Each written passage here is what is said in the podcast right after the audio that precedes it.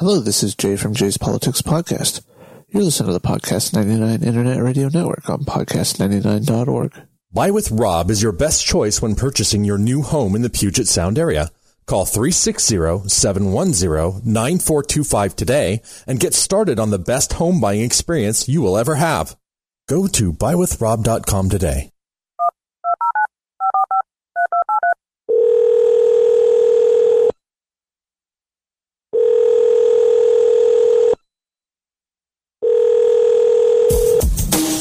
Hello. Podcasts are verbal narcissism for ugly journalists. Hello. Can I talk to Mr. David? Dave Bowman? Approach and identify. Hello. Man, battle stations missile. Chief of Watch, sound the general alarm. From the Buy with Rob studio, located in beautiful Silverdale, Washington, this is the Dave Bowman Show. Now, here is your submarine qualified, well coffeed, stuffy, elitist history buff host, Dave Bowman. The fire. Well, good morning, good evening, or good afternoon, wherever you are, whatever you do. A lot of things happening in the world today. Most of them are far beyond our control, you might say. So, perhaps it's time we took a pause and thought about life and thought about the laws of gravity. Jus Conspiracy theories, counting, politics, and or the news. Don't touch that dial. Just try to hear me out for a while. Well, conspiracy theories just suck. I hate them. There's nothing wrong with questions. But when the questions become less about probabilities and more about remote possibilities, the shark gets jumped. There was a time in this country when the legal concept of jus soli was, uh, pretty much it. Then the Supreme Court decided that that was not acceptable because it would mean that people born here would automatically become citizens. They didn't want that. Here's how you get a hold of me. The text machine is area code 209 565 Dave. That's 209 565 3283. The email is dave at thedavebowmanshow.com. And of course, we're on the web. Just look for The Dave Bowman Show on Facebook, Twitter, iTunes, whatever web browser you choose to use We'll take you to the davebowmanshow.com as well as podcast99.org. Either one of those will get you the show live and on demand. So if you don't want to listen now, you can listen later. See, see how that works. Works out well. Play loqui conitio. The greatest enemy of knowledge is not ignorance. It is the illusion of knowledge. Great Stephen Hawking once said that. Welcome aboard, my friends. Happy Monday. Whitey Bulger is dead. Just saw that news flash. So apparently they were moving him or getting ready to move him to a federal pen for his crimes, and he done got whacked. I, I'll be honest, I'm surprised he made it that long. I really am, considering the considering the type of people you're dealing with there. I'm really surprised by that. Well, the president, I, I once said this about the president a long time ago during the 2016 election, summer 2016. I said this. I have the tape of me saying it somewhere. I don't think he'll be a great president. I don't I don't really think he has what it takes to be a great president, but he will be an interesting president. You will get up every morning and say to yourself, what's he done today? That's got me that's got me intrigued, happy, mad, something along those lines. It, it, not a day will go by that he won't do something that causes people to be intrigued or interested or something along those lines. And of course, today he has uh, he has once again done so. Today he has uh, informed us via Axios, which is a video news service uh, of of some. I don't want to say it has a long tradition. I mean, there's no ivy on those walls at Axios. It's a relatively new thing, uh, but it was started by the people who run Pol- uh, Politico, and I guess the idea here is uh, just another. Anyway, he sat down with them and he gave an interview, and believe it or not, it's it's not very long. I mean, this is what he had to say. This is the actual video, the actual audio of uh, of what Trump had to say. On immigration, some legal scholars believe you can get rid of birthright citizenship without changing the Constitution. With You an could- executive order. Exactly. Right. Uh, have you thought about that? Yes. Tell me more. It was always told to me that you needed a constitutional amendment. Right. Guess 14th what? Amendment. You don't. You don't. Number one. Number one, you don't need that. Number two, I mean, that's in dispute. you could That's very much do in it-. Well, you can definitely do it with an act of Congress, but now they're saying I can do it just with an executive order. Now, how ridiculous! We're the only country in the world where a person comes in, has a baby, and the baby is essentially a citizen of the United States for 85 years with all of those benefits. It's ridiculous. It's ridiculous, and it has to end. Um, have you talked about that with counsel? Yeah, I have. So where in the process? It's in the process. It'll happen. With an executive order, that's what you're talking about, right? Yeah, that's that's a very exactly what I'm interesting. talking about. I didn't think anybody but knew that, but me. I thought I was the only one. Jonathan, I thought I'm a good impressed. guess. Good I'm guess. impressed. Can you imagine that? He thought he was the only one that that knew that that that he had discussed that with counsel. Obviously, uh, Axios found out. They were probably told this. I don't think that there's. Uh, I don't. I personally don't believe that anybody ever goes into an interview with a news organization with cameras in front of it without having some previous discussion or previous ideas of what the questions are going to be. I'm, I'm I just don't believe that. I, I know gonzo journalism and stuff like that, but as a general rule of thumb, if you want to be a respected respected journalist and you want to get, you know, further along in your career, you don't do that because that pisses the people that you're that you're rolling off and they're likely to tell you no the next time you ask. So, having been in that business myself, I know that you uh you agree to the questions in advance and, and at least the topics, maybe not the specific questions, but you definitely agree to the topics. Uh, the worst one I ever had was uh, with a, a Democrat congressman who shall remain nameless, but his name was Dennis, it rhymes with Dennis Cardoza. Um, he wanted to come on the show and talk about chicken of all things. Uh, chicken was a big deal in our in our district because we had foster farms and a, but he he had a list of questions and if if you deviated from those questions he would hang up on you and they were all questions about what a great job he was doing to to help the chicken industry.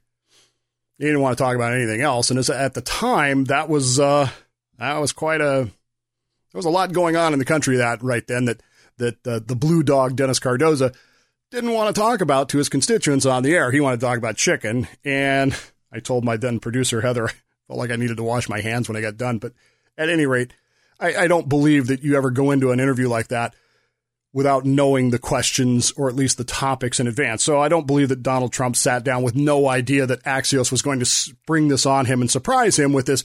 Hey, have you been talking to your attorneys about uh, an executive order to end birthright citizenship?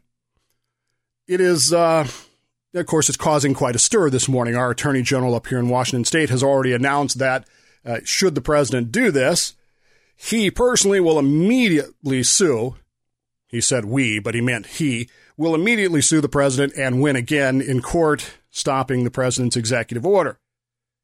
It is a it's an interesting discussion. I mean, it really is.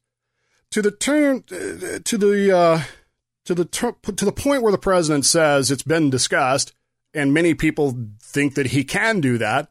He is in fact correct. There are numerous legal people, legal arguments, college institutional scholars, which is a term I hate and you know, who believe that he could do so. Question is, would it work? And why would you do it? Those are those are questions that, that I'm not sure uh, the president has put a, a great deal of thought into. That's part of my problem with this whole thing. Jus solis is a is a legal term it uh, it's kind of I was joking with Pat the lawyer this morning. I'm I'm waiting for the person to to, to start screaming about those damn Jews again because it's Jus solis, and uh, you know two words. And I'm I'm sure that somebody will some white supremacist somewhere will throw up his right arm in the middle of a Hitler salute and fascist salute and claim that it's the Jews again. But really, this concept of Jus solis goes back to the ancient world. It's uh, believe it or not in the Bible, well, the New Testament anyway. Oh, you didn't know that? Hmm, might want to go back and read that bit about Paul where he's talking about his citizenship again. Um, point being that jus solis is a, it's nothing new. And in fact, for most of this country's history, much of this country's history, certainly uh, in its colonial era and prior to the American Civil War, it was assumed that if you were born here, you were a citizen. Did you catch that? Before the Civil War, actually before 1857, it was assumed that if you were born here, you were a citizen of the United States once it became a country. And prior to that, you were an English citizen before that. Now, obviously, we had some issues with the English side of this because the English weren't treating us the way they were supposed to. Uh, and that was that, but that's a separate issue. It didn't mean you weren't an English citizen. It just meant you, you got treated like the rest of us crappy English citizens that were being taxed without representation, so forth and so on. We, we never really had a problem with this concept. We really didn't. In fact, part of the debates in the Constitutional Convention were about qualifications for offices. And you'll recall that of all the offices, there's only one that has that requirement that you be natural born citizen, and that is the presidency of the United States. You have to be a natural born citizen, or else you cannot be president of the United States. Now, in 1787, that made a lot of sense. I personally believe it still makes a lot of sense today. But there are people who who who, who feel the opposite that maybe it's time to reevaluate that. But uh, again, a discussion for another day. The the idea of being born on the soil, native to the soil, to having the right of the soil, jus solis, it's Latin, means right of the soil, is is inherent. I mean, it really is. It's it's not something that's unique. It's not something that that has never been heard of. In fact, if you look at most of the world, much of the world, you will find that in the New World in particular, the Western Hemisphere, the concept of jus solis is very, very much in play. The dark blue countries on this little map here, which consists primarily of North America, much, if not most of South America, and a couple of countries um, in the in the Middle East East Asia there, one in one in Africa, two in Africa actually. Uh, that is where the concept of jus solis is still in play today. That is, if you are born in that country, as long as you meet a specific condition, and that specific condition is, is very limited, you are considered a citizen of that country. So you can see there, South America, a lot of these countries are, uh, they're there. The lighter blue, the mid the mid range blue, so like Australia, South Africa, Iran, France, England, Germany, uh, Chile, those are countries that that have a modified version of jus soli. In other words, if you were born here, you're probably a citizen, but there, there's more than just the one condition that the blue countries put on it. And then you'll notice that there are a couple of countries that are very light blue. India, Pakistan, uh, those those areas. Um, is that Bangladesh or Pakistan? I, am confused sometimes. I feel dumb because I get it's. Uh, I guess it's India. That whole thing is India, right? Yeah, that's India. Okay, I forgot India extends out around. It's sometimes I I forget. I, I'm pretty good at geography. I have been since the seventh grade, but sometimes India throws me off. India is uh, one of them. Malta is not big enough to show up on this map, so it doesn't really show up that well. But those are the only two countries in the entire world that have completely eliminated the concept of jus solis. In other words, we don't care if you were born here. You are never, ever, ever going to be a citizen of our country unless you go through our naturalization process, if we even have one.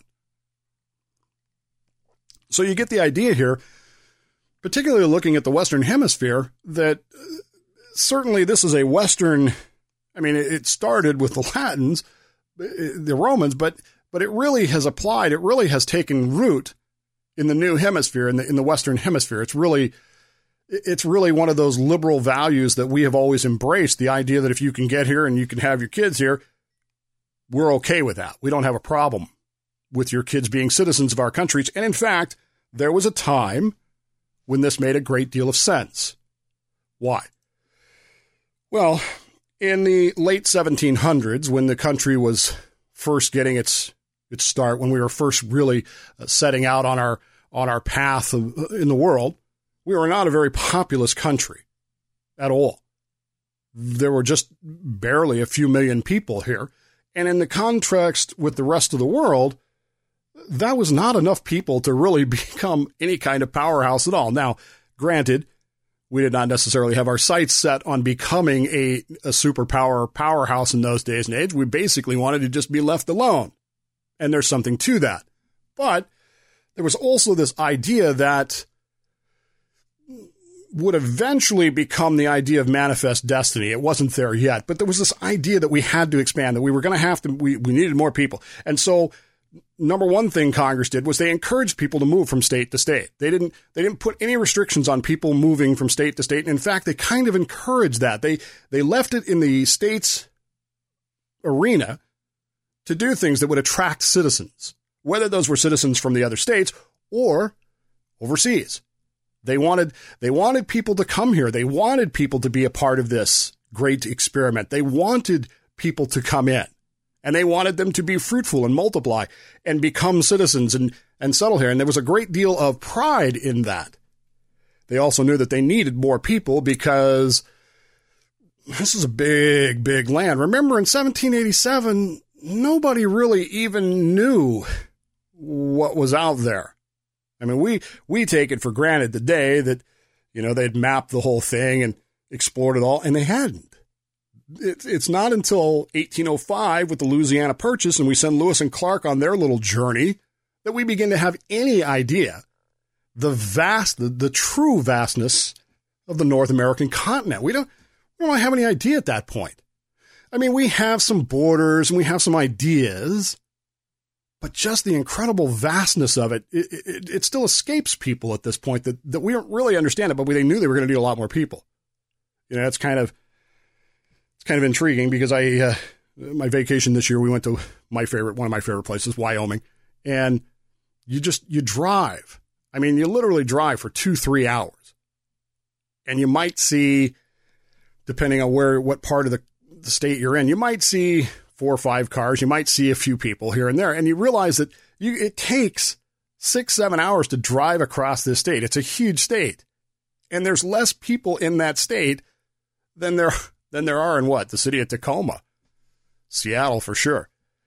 Um, it, it, it it's a big, big place. We t- we we clump in, in in urban areas, and so we tend to we tend to surround ourselves with those urban areas, and we don't really think about how vast this land is and how much room there actually is. That's why I kind of, people say to me, well, what are we going to do when Miami floods? I don't know. Move to, move west, move up. There's plenty of land here, folks. It's not, it's, you know, it's going to flood no matter what you do. So sooner or later, you're going to have to live somewhere else. People adapt. That's what they do. At any rate, we needed more people. And so Congress and the Constitutional Convention really understood the idea that they wanted people to move around, and they didn't want to put a lot of limits on that. They really didn't. They really wanted the idea of being able to move back and forth between the states, between other countries, because by doing so, they would encourage growth. And they wanted that growth. They understood that growth meant business, commerce, it meant it meant strength, it meant all of those things. And so they encouraged that as usual, the original intent, the original ideas of things kind of gets muddied as you go into history. And by the 1800s, by 1805 with the Louisiana Purchase and then the, the Missouri Compromise of 1820, you start running into the, the big issue in this country, which is, of course, slavery. Slavery, can it be expanded? Can it not be expanded? And so Congress passes the Missouri Compromise of 1820, allowing states to be made out of the Louisiana Purchase and defining which ones can be slaves and which ones can't be slaves and so forth and so on. And they start running into other problems. Well, depends on how you want to look at it, I guess. They are certainly political hotbeds. The you start having African descended people in this country who, for a variety of reasons, are no longer slaves. Some of them are freedmen. Some of them were freemen when they came here. Some of them are escaped slaves. And of course, you have an entire population of slaves. And this starts to create a lot of tension, particularly uh, between the abolitionist North and the, the slaveholding South. And, you know, this is this is not new to you. I mean, you know this history, but do you really know it? The the tension continues to grow, and you, you have this Missouri Compromise, you have the Compromise of 1850, you have all these you know, we've never been more divided. That's why people were shooting at each other in Kansas in the 1850s because of slaves, um, and and whether or not they should be a slave state or not. At any rate, eventually you end up with this hodgepodge of laws, this hodgepodge of actions by Congress that makes it unclear as to exactly what is where and and and you know where's the boundaries. We talked about oklahoma a couple weeks ago on constitution thursday. Is this indian land or is it not indian land? Or did congress forget to do that? Same thing happened back then and you end up with a part of the country where it's not totally clear. I mean it says it's clear but you know it depends on how you look at things. And you have a gentleman there who happens to be of african descent. His name is dred scott. And he believes that he's a freedman because slavery is no longer legal where he now lives. He is a free man, and as a free man, he wants to exercise his privileges as a United States citizen. Now, the odd thing about this story is that if Dred Scott, if things had been left to Dred Scott himself, he probably, he probably never, never says anything about it. This, by the way, is, is Dred Scott. It's his wife who really pushes him who really engages him, who really pushes him to, to pursue this legally because he's being denied his rights as a citizen in the United States. So when people tell you that women weren't involved, you now know what to tell them. Yeah, they were inv- behind every good man as a woman, right? It's the way it works. Eventually, he sues in court, and this thing goes through all the way the cases, and uh, it's all you know it's he he loses in the lower courts and this is appealed all the way up to the United States Supreme Court, where Judge uh, Chief Justice Richard B. Taney, one of the one of the most infamous of the the chief justices, issues the Dred Scott ruling in 1857. Now this is a this is a seminal moment in our history, and it has to do with what Trump had to say the other day or to, today. He he basically makes three points in this ruling. The number one point that he makes, above all else, is that, quote, no one, free or slave, of African descent can be a citizen of the United States under the Constitution. Now, many people, including myself, have said through the years that this is the worst Supreme Court decision ever issued. And if you simply ended it on that note right there, it would still be right there. Taney actually writes in the decision no person of African descent, slave or free man, can be a citizen under the Constitution of the United States. But just to make sure that he, uh, just to make sure that he he doubled down, tripled down on being an idiot, he also invalidated the Northwest Ordinance of 1787 and stated that in the Northwest Ordinance of 1787 there were no citizenship, no citizenship was given to people of African descent. Now, why does this matter? Well, a couple of reasons. One, the Northwest Ordinance of 1787 was passed before there was a constitution. It was passed by the Continental Congress, and the area in which Dred Scott lived would have fallen into this this section. So he literally invalidated a law that was passed before there was a constitution in the United States. So no one can be a citizen under the Constitution if you're of African descent. And just to make sure, even if you thought you could claim, well, not under the Constitution, no, you can't, is what he, he decided. And then just to, uh, just to put the cherry on top of it all, he actually voided the Missouri Compromise of 1820, claiming that it exceeded the powers granted by the Constitution to Congress. This is the, this is the Dred Scott decision of 1857. And this is, again, generally considered one of the worst constitute one, one of the worst Supreme Court decisions ever made. I mean, this is this is bad.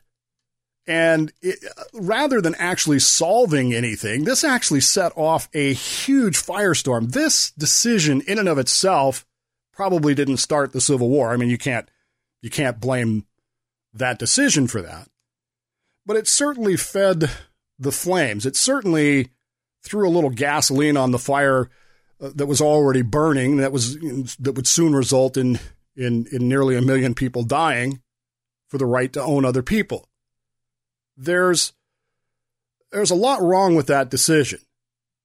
And there's also an important lesson in that decision. Which is very simply that what the president said to some degree is correct. He said that you could you could do it two ways. You can do it through an act of Congress, or I can do it through an executive order. He's right in the sense that you could do this in birthright citizenship through an act of Congress. You could, but and you go back to you go back to old old Judge Taney there, and what you discover is that mm, acts of Congress can essentially be voided by the Supreme Court of the United States. That's the precedent here. It's really not the precedent in this case, but, but relying on precedent, he, he invalidated two precedents, one or two laws, acts of Congress, one under the Constitution and one not under the Constitution. So he he granted a or used a very wide swath here and just really took care of all that stuff. He he voided the Compromise of 1820 and the Northwest Ordinance of 1787. So you could use an act of Congress to do this. If, and again, we haven't even, we're, we're not even discussing the morality of it, the, the wiseness of it as a policy. We're not even talking about that. We're talking about the methodology here. So you could theoretically do that. Theoretically, Congress could do that because, again, the 14th Amendment, it's pretty clear in what it says, but there's always there's always that room for interpretation. There's always that room for for vagueness, isn't there? There's always that there's always that comma phrase that causes somebody to uh, to question it. All persons born or naturalized in the United States and subject to the jurisdiction thereof are citizens of the United States and the state wherein they reside. So what's the catch? Comma and subject to the jurisdiction thereof, uncomma what does that mean? Where where does that come into this play? Where how does that help us in in all of this? Is is the issue, and that's where that's kind of where it gets stuck sometimes, and that's where, of course, the the history of all this gets mullied up. Is that that question about unsubject to the jurisdiction thereof, and could Congress pass a law redefining what that means? They could. Do you think that the Supreme Court would uphold that given things? I mean, here's the precedent of our court, which is that no person of African descent, free or slave, can be a citizen of the United States. 1787's law is undone. This law is undone. We don't want people, this was the attitude, we don't want people that we don't want to be citizens to be citizens. We want to control that. We're doing away with the idea of jus solis for everyone and only putting you know the people we want to have that on there is in effect what happens. So where do we go? Stay with us. We got to take a break. We'll be right back.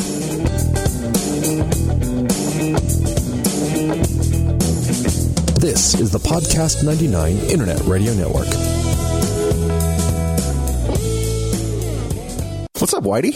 Hey, Scotsman. We're from the Ale Evangelist Show, and you are listening to the Podcast 99 Internet Radio Network. Radio Network.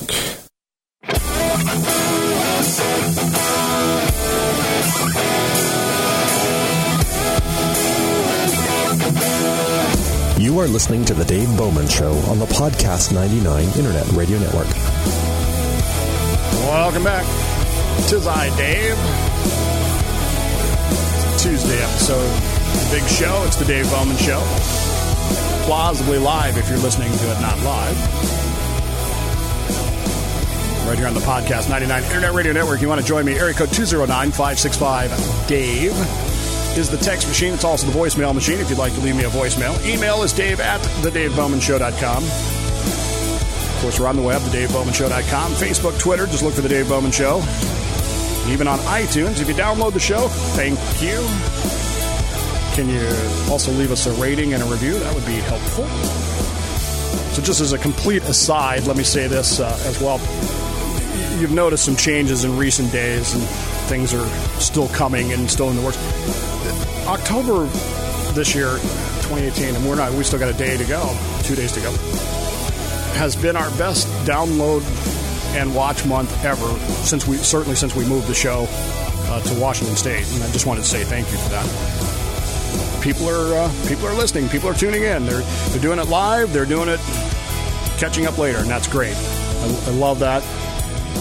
and I'm an accountant by nature. I know I play a guy on the radio that's bad at math, but I'm an accountant, people, and I'm also a fire control technician. So um, I'm one of these people that analyzes numbers every day, and I just guess I'm a little surprised by some of it. Thank you. I just wanted to say thank you. Appreciate it very much. So when I, when I left you, we had we had gone through the Dred Scott ruling, and and we talked about the fact that there was a ruling made in 1857. Now, we've had Supreme Court rulings before that were problematic. Uh, th- there was a ruling very early on, Chisholm versus Georgia, which uh, when when the ratification process was undergoing on the Constitution, the the Federalists kept saying it means this, it means this, it means this, it means this, it means this. And the Anti-Federalists kept saying, "Are you sure? Because that's not the way we're reading it. It's not the way I see it. It's not the. It's not what I'm seeing here. It's uh, you're you're you're you're selling us a bit of good bill of goods, is what they kept saying. And no, no, we assure you, this is what it means. This is what it is. This is what it's all about. This is what it. And and then the first course, the first case that hits the Supreme Court after the ratification of the Constitution, um, ends up saying, no, it means that. It means exactly what the Anti Federalists had said it meant all along. And that's how we actually got the 11th Amendment. The 11th Amendment of the Constitution was a reaction to Chisholm, and it was a, a definitive move, a, an explicit and authentic act, as Washington said, of the American people to really define what this meant. So, what this means. And so we'll rewrite this little portion here and off we will go. And from that point forward, this is what jurisdiction means and this is what this is. And, and everybody was satisfied with that. We moved on.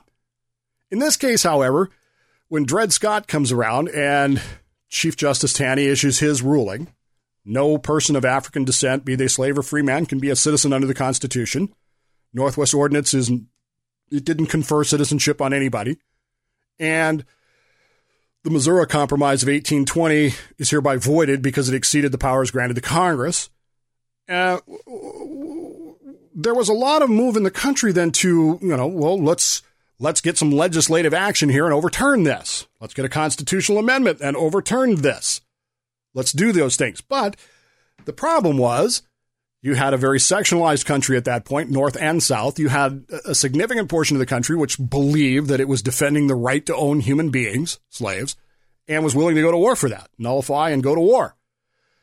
So you needed three quarters of the states to ratify an amendment. You're not going to get that. You needed the majority of Congress to to pass legislation. But remember that because slaves were now counted as three fifths under the uh, under the Articles of Confederation and the uh, the Constitution, the South had a a it had a, a, legislative power that it probably should not have had. It's just the reality of the situation, folks. I'm not commenting on the morality of it. I'm saying it created a situation where the South had more legislative authority than it should have had. So you weren't going to get legislation passed. So what ends up happening? Well, you end up with a civil war. And the purpose of that war is to defend the right to own people. Don't send me the email saying, no, Dave, it was about states' rights. Yes, the only state right that was involved was the state right to own people. That's it. That's the only one it is. And if you don't believe me, go read the letters that they wrote. Go read the articles of secession that they wrote. Go read the actual reasons that they gave for going to war, which are almost exclusively these people mean to take our slaves away. And we're not giving up our property. Ta da! So we end up with a civil war. 300,000 Yankees die. Nobody knows how many Confederates died, although it's somewhere probably in that 200,000 to 300,000 range.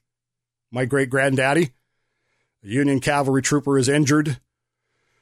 My other great great great great granddaddy is uh, drafted.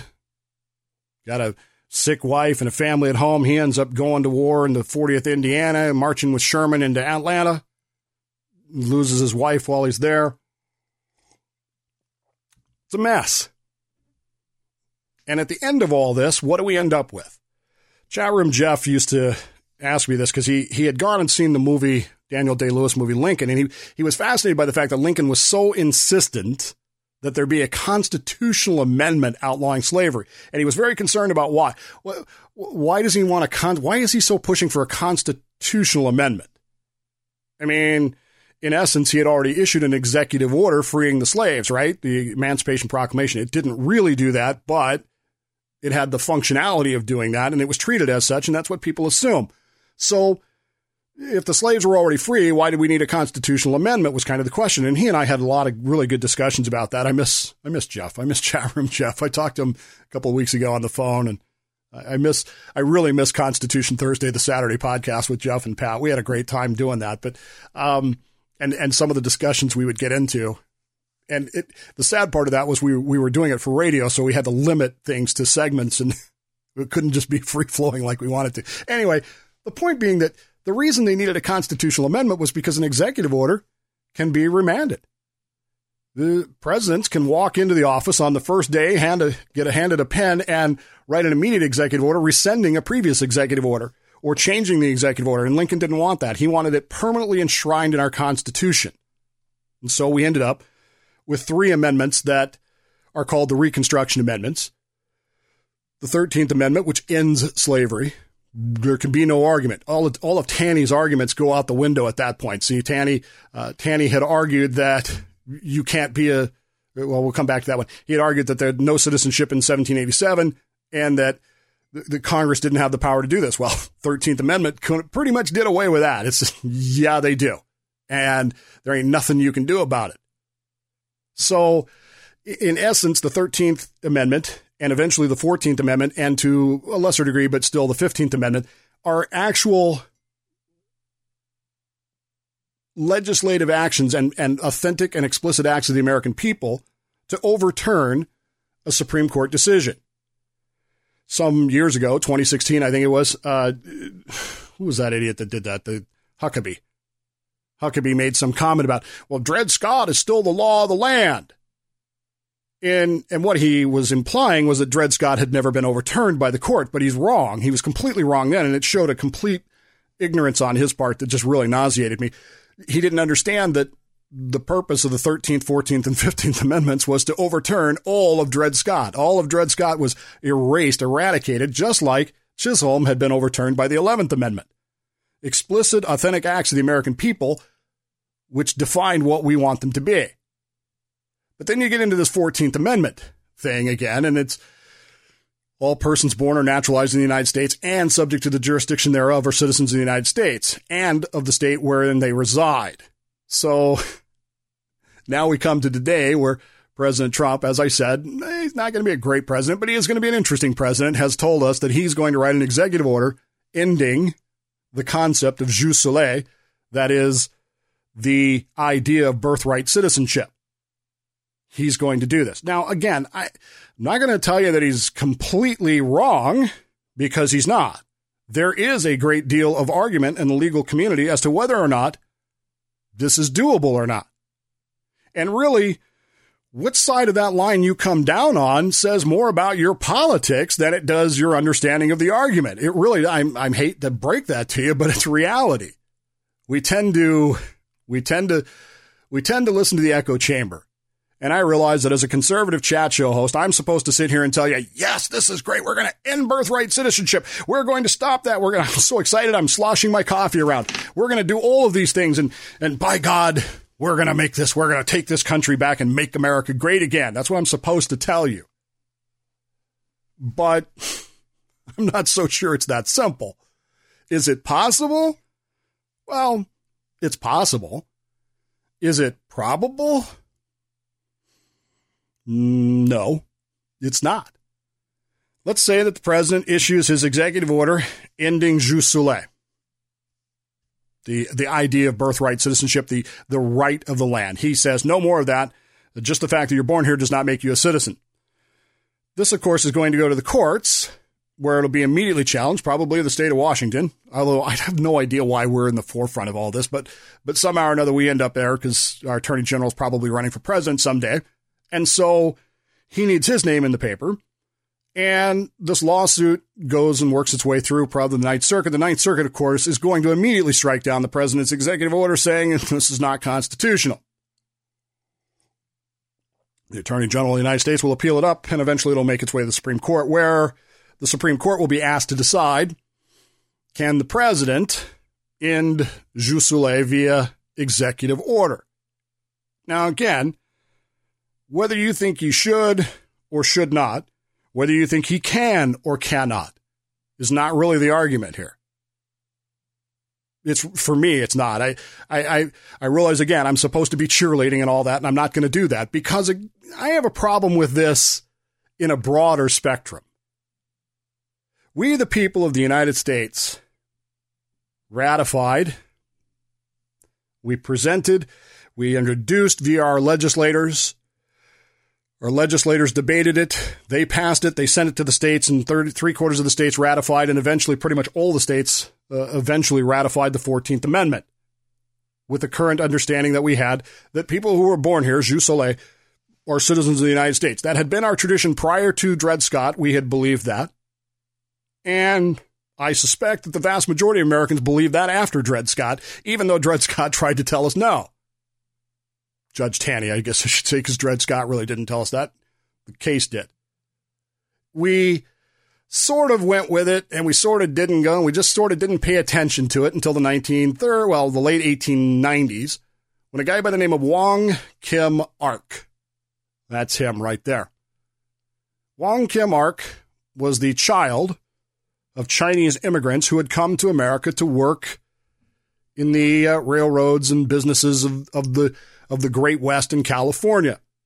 And Wong, while they were here working, probably almost as slave labor, they had this son, Wong Kim Ark. Now, I'm not going to tell you the whole story of Wong Kim Ark because it's really, I just want you to get the gist of what's going on here. Eventually, as an adult, Wong Kim Ark decided that he wanted to exercise the citizens, the, the privileges and immunities uh, of a citizen of the United States. And he was told, no, your parents are not legal. Your parents are not citizens. You are not a citizen. And so he sued for them. He sued for that. Sorry. Uh, sometimes I forget what I'm doing here. So let me, let me, mm, hang on just a sec. I know, I know, I know the audio cut out because I forgot to add this. I forgot to add the input there when I was talking about Wong Kim Ark. Sorry. So let me back up here just a second. Now that I've got the audio in there. I'm still learning this software, folks. I really am. I, I love it, but I'm still learning it.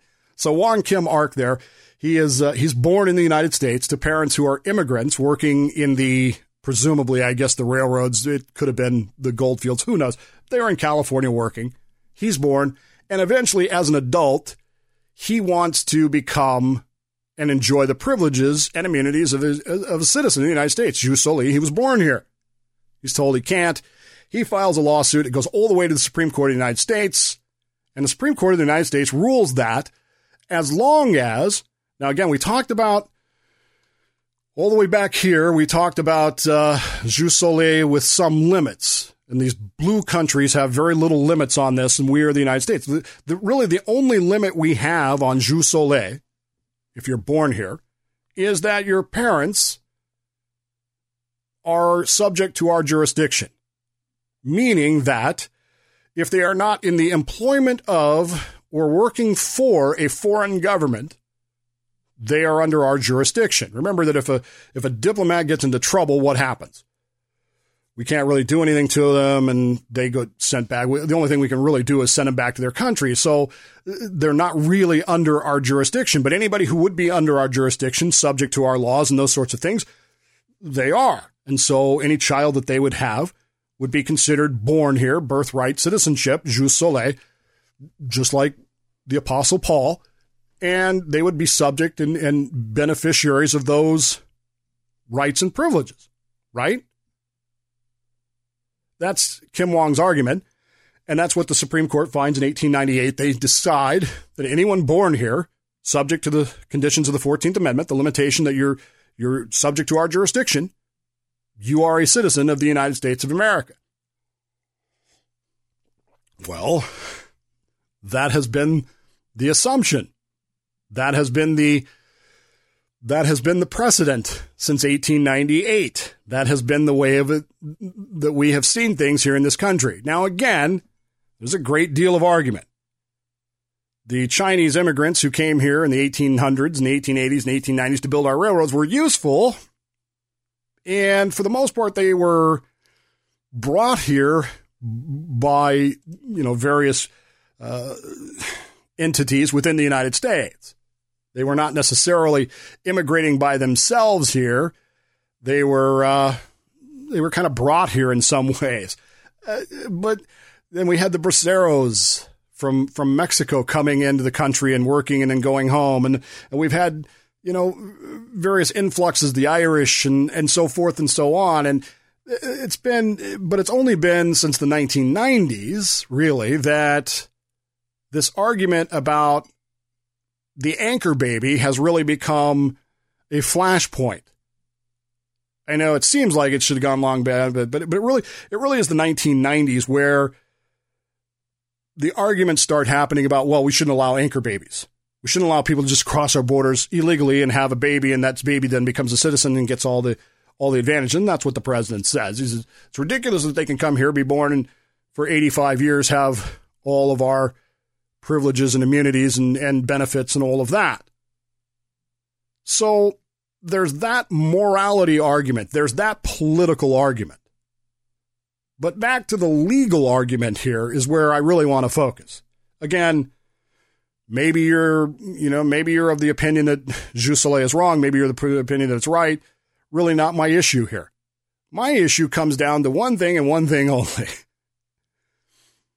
We have a 14th Amendment we have a Supreme Court, we have a series of Supreme Court decisions starting with Ark uh, that, or sorry, Wong, that, uh, that really solidify that idea of jus soleil here.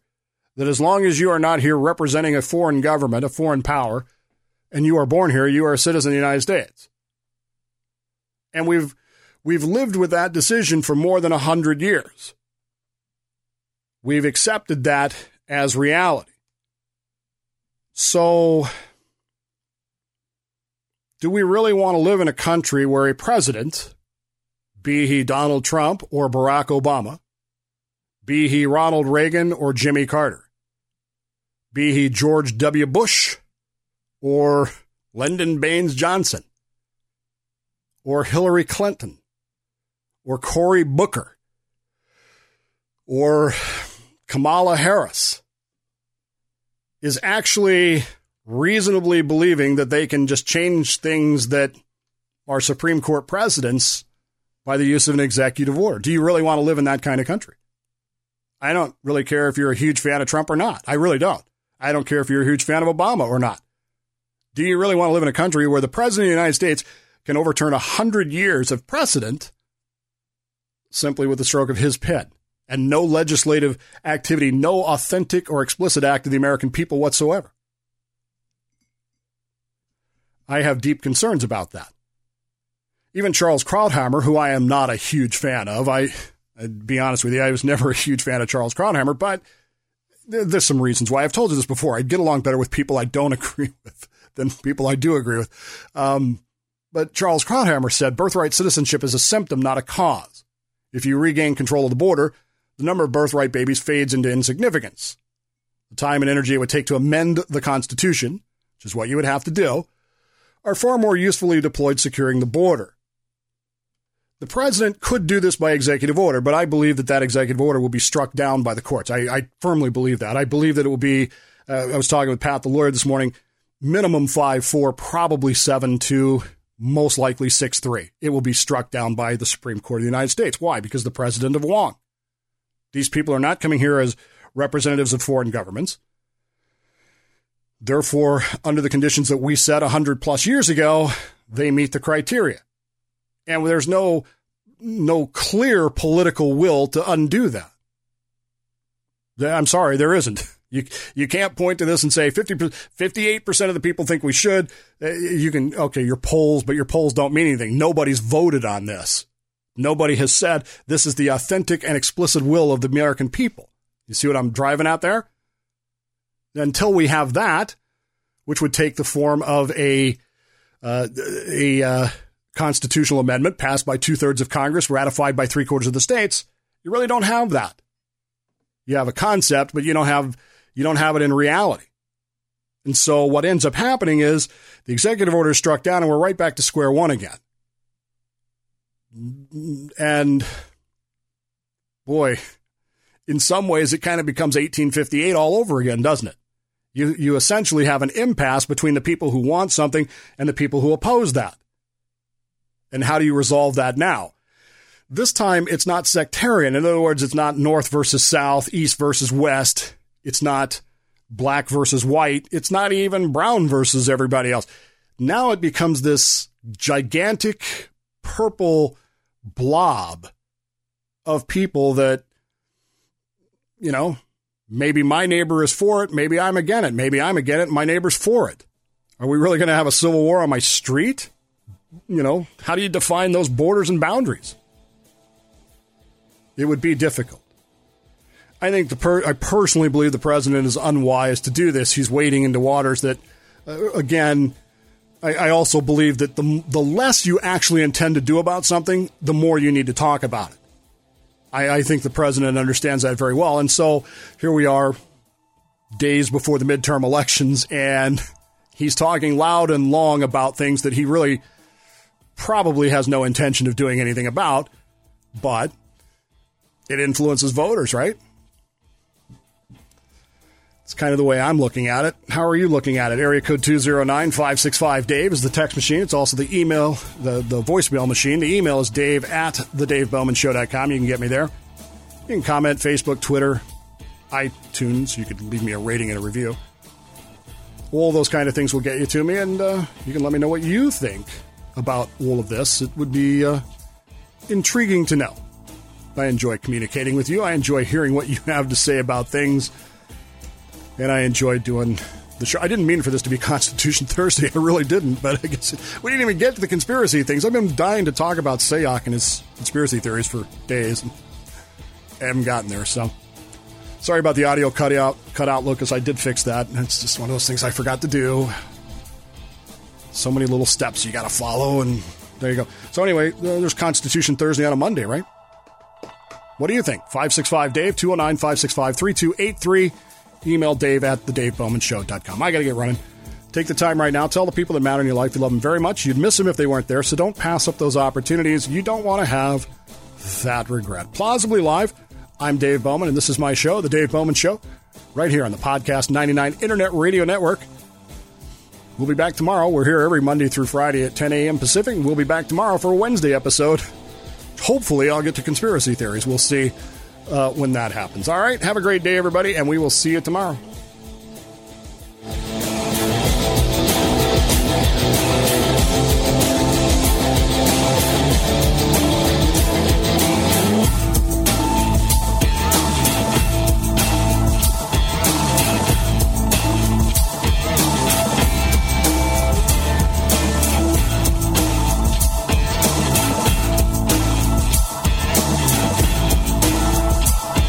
Bowman Show is a Slippery Fish Entertainment production for the Podcast 99 Internet Radio Network.